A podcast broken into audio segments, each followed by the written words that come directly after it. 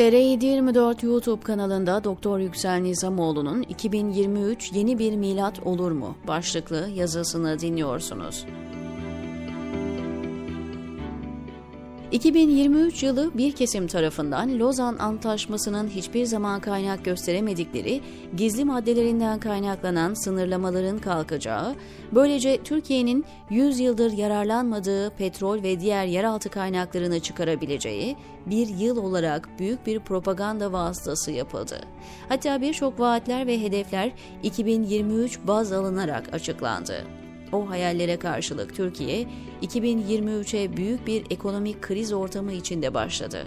Ardından 6 Şubat depremiyle 100 yıllık devletin kendi insanının can güvenliğini bile sağlamaktan ne kadar uzak olduğunu, en acil durumlarda bile müdahale gücünün olmadığını çok acı bir şekilde gördük. Yaşanan deprem felaketi, Türkiye'de tepeden tırnağa her şeyin değişmesi gerektiğini çok açık bir şekilde ortaya çıkardı. Zaten tam olarak demokratikleşememiş rejimin bir tek adam, tek parti rejimine dönüşmesinin bedeli son yaşanan depremle milyonlarca kişi tarafından çok acı bir şekilde ödendi ve bundan sonra da ödenecek. En son gelinen nokta Türkiye rejiminin her yönüyle yeniden sorgulanmasını zorunlu kılıyor. Bu yapılmadığı takdirde rejimin daha da otoriterleşeceği ve göstermelik bir muhalefete bile tahammül edemeyeceği anlaşılıyor. Sorgulanması gereken konuların başında Türkiye'de yüzyıllardır topluma lanse edilen, bazen hükümdarın kendi çocuğunu, bazen de halkını feda eden kutsal devlet anlayışı yer alıyor. Devleti baba olarak gören, sever de döver de diyen bir zihniyetin ülkeyi nasıl bir uçuruma sürüklediğinin artık anlaşılması gerekiyor.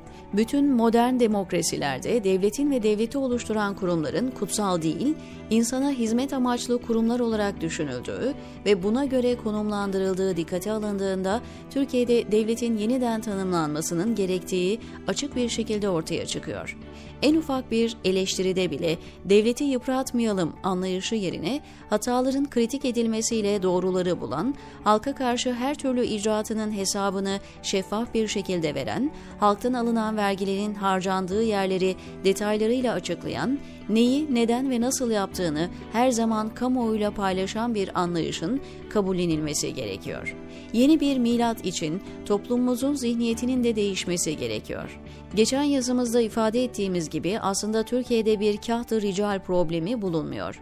Çok iyi eğitim almış, değişik uzmanlık alanlarında önemli tecrübeler kazanmış ve başarılara imza atmış binlerce insanımız bulunuyor. Başarılı ve yetenekli insanların önünü açmak ve tepe yönetimlerinde istihdam etmek yerine en son 15 Temmuz sonrasında gördüğümüz gibi onları yokluğa mahkum etmek ve liyakatli insanların yerine partizan ve yandaş kişileri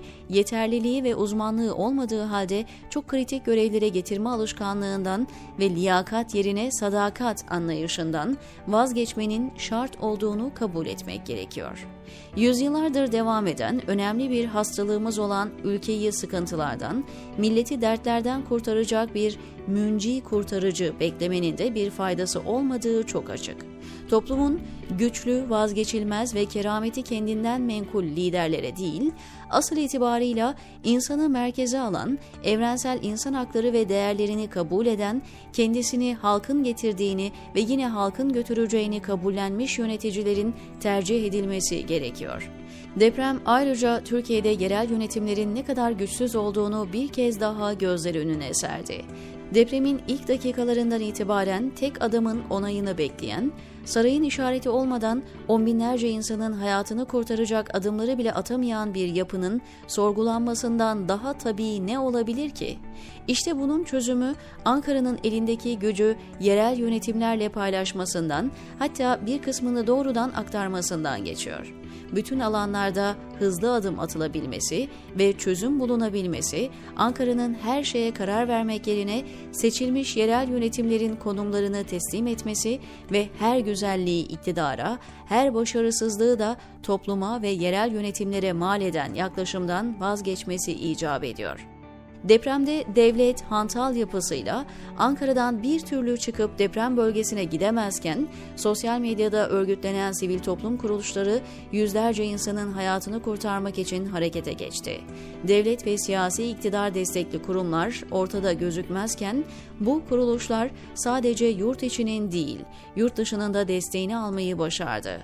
Bu durum sivil toplum kuruluşlarının toplum hayatındaki rolünü ortaya koyduğu gibi bu kuruluşları engellemek ve çalışmalarına mani olmak yerine onlara alan açmanın zorunlu hale geldiğini bizlere bir kez daha gösterdi. Türkiye 2011 seçimleri sonrasında giderek otoriterleşen, 15 Temmuz'u Allah'ın lütfu olarak görüp bir tek adam yönetimine dönüşen bir iktidar tarafından yönetiliyor. Önce korona ile mücadele, sonrasında da ekonomik krizin derinleştiği süreçte bu yönetimin her alanda olduğu gibi kriz yönetiminde de ne kadar kötü olduğunu hepimiz gördük. En sonunda da 6 Şubat depremi bu rejimin ülke ve insanımız için ne kadar büyük bir felaket olduğunu gösterdi. Ancak unutulmamalıdır ki her kriz ve felaket aynı zamanda yeni bir sürecin başlaması için bir fırsat olabilir. Dolayısıyla 2023 bir felaketler yılı olarak başlasa da Türkiye için önemli bir fırsat oluşturulabilir. Bir taraftan devletin konumunun ve kurtarıcı lider tek adam anlayışının sorgulandığı ve böylece devlet yapısının yeniden kurgulandığı bir süreç başlayabilir. Diğer taraftan devletin insana hizmet eden bir aygıta dönüşmesi sağlanarak seçimle iktidara gelen hükümetlerin deli dumrul gibi hareket etmeye hakları olmadığı, aksine anayasa ve hukukla belirlenmiş yetkileri olduğunun kabulüyle vatandaşına hesap veren bir sistem kurulması sağlanabilir.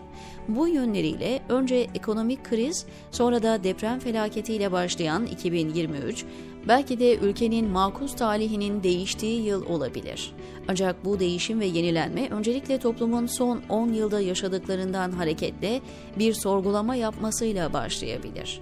Ülkenin bu kadar kötü hale gelmesi, bütün uyarılara ve ülkenin bir deprem bölgesi olduğu gerçeğine rağmen gereken tedbirlerin alınmaması ve erken müdahale edilmediği için binlerce insanın enkazda hayatını kaybetmesi, her taraftan devlet nerede feryatlarının yükselmesi, bu sorgulamayı ve sonrasında da devletin yeniden yapılanmasını zorunlu hale getiriyor.